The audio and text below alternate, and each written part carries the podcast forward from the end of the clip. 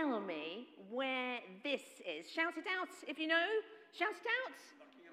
Buckingham Palace. Fantastic. That is exactly where it is. Put your hands up if you've been there. Yes, indeed. So this was us. Well, last September, that was us up at Buckingham Palace as well, up in London, like so many others, swept along in the once in a lifetime events of the end of the Queen's reign. There were thousands, thousands of people, as you probably no doubt know. But we suddenly, while we're walking past the front of Buckingham Palace, suddenly aware that something is happening. Some sense in the crowd, snippets of conversation hinting that something was coming. So we wandered over to the barriers and began to listen to the conversations going on around us, murmurs that someone was coming. Now, the official nearest our barrier was keen for us not to miss out and heavily hinted that maybe someone was coming out of the palace in about 45 minutes. A member of the royal household, they didn't know who it was, they had no idea. But 45 minutes, oh, that's a long time, isn't it? I mean, if you're going on a ride at Chessington, it's a long ride, or wherever you are. But this felt like a once in a lifetime event. So we were prepared to wait. Something was certainly coming. Now, everyone say, something was certainly coming. Isn't it amazing how exciting news travels? Now, take yourselves back to the time of Jesus' arrival in Jerusalem. No television, no mobile phones, no newspapers, just word of mouth. Something was certainly coming. Everyone say, the crowd line the streets. The word is that Jesus, it's Jesus who is coming, the Messiah. And the equivalent of the red carpet is laid in front of him as one by one, cloak after cloak is laid in front. Something was certainly coming. Something was certainly coming. Now, back at Buckingham Palace, we begin to hear a noise. The crowd to our left, we can't see, bear in mind, just, just people, all we can see. And over to our left, is that a noise that we can hear? Is something happening? All around us goes a little quieter as we strain. Are we imagining it? We're not imagining it. Something is happening. Someone is coming, and voices, cries, and cheers like a wave begin to rise. Something was certainly coming. Now, the disciples are with Jesus, the 12, but also many, many others who've been following Jesus, witnessing miracles and wonders that no normal man could do. Jesus, Jesus, Jesus, and voices praising and singing, crying out with joy come into view. The joy wells up in the people, and the palm leaves and the cloaks wave in mighty praise. King Jesus. Now, Luke 19 38 says, The disciples shouted, Blessed is the King who comes in the name of the Lord. Peace in heaven and glory in the highest. Everyone say, Blessed is the King.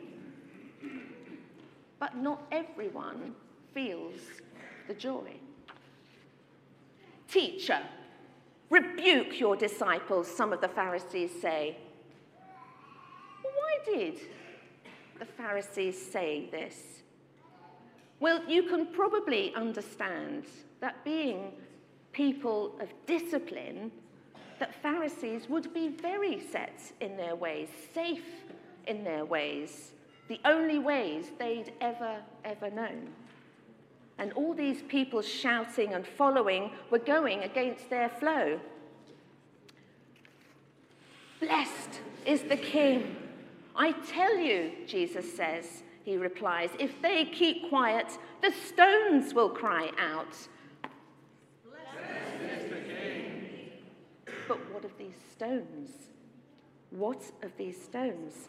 Some, there are some thoughts that biblical scholars have come up with. Firstly, that the meaning of the stones will cry out reflects that creation will speak what is true, whether we as humans acknowledge it or not.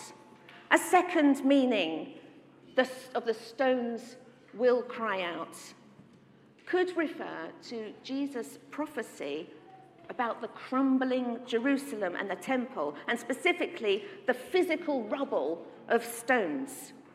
Let's look again at that reading, Luke 19, 41 to 42. Let's listen to this. It says, As Jesus approached Jerusalem and saw the city, he wept over it. And he said, If you, even you, had known on this day what would bring you peace, but now it is hidden from your eyes. The days will come upon you when your enemies will build an embankment against you and encircle you and hem you in on every side. They will dash you to the ground, you and the children within your walls. They will not leave one stone on another because you did not recognize the time of God's coming to you. And in fact, in 70 AD, a mere 40 years later from Jesus' statements here, the very thing happens. Rome barricades Jerusalem and then tears the city and the temple to the ground. But thirdly, and interestingly, the phrase that the people shout out is from Psalm 118, verse 26. Blessed is he who comes in the name of the Lord. And four verses before this, in verse 22, the stone the builders rejected has become the cornerstone. The people, the people here are the stones that make up that house. So, whichever way you look at the references to the stones, something was certainly coming. And why did the people shout, Blessed is the King, and not those Pharisees, I wonder?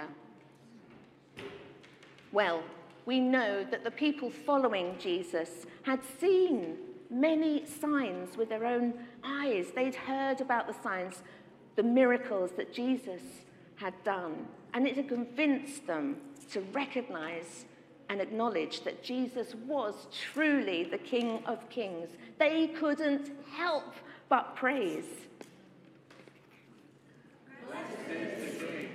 But those Pharisees had missed the signs. They would have heard, they would have heard about all those signs and miracles and the wonders, but they were hidden from their hearts. Their ability to accept was clouded. So they made excuses not to recognize Jesus as the king. But what about you and me? Maybe we're guilty of missing the signs, just like the Pharisees. Is our ability to praise Jesus clouded by the busyness of modern day distractions and the lack of time? In our house group this week, we were thinking about Martha and her relationship with Jesus as someone who knew him on a personal, personal level. What it was like to talk to Jesus in the everyday. To, to her, he was a familiar friend, which got us thinking about our daily relationship with Jesus and how we show our love and praise when we chat with him. And there were suggestions of the beauty of a walk that opens our eyes to praise God's creation. or music and songs that praise. And as we sing, we're praising God's awesomeness. Or a dedicated space, a prayer war room, where encounters with Jesus and powerful prayer and praise rise up. The crowd couldn't help but recognize Jesus. So here's us back at Buckingham Palace. Cheers and shouts and praise went up as a royal car went past us. We could see a little flag on the top of the car. We knew it was important. Still no idea who was in it. And with excitement, we recognized it to be the King, King Charles III. We were quite in disbelief. Everybody around us was like, oh my goodness, we've just seen the King himself.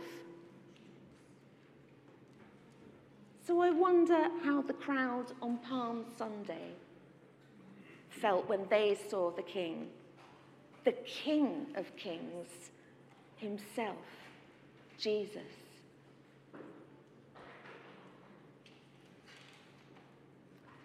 And as the band come on up,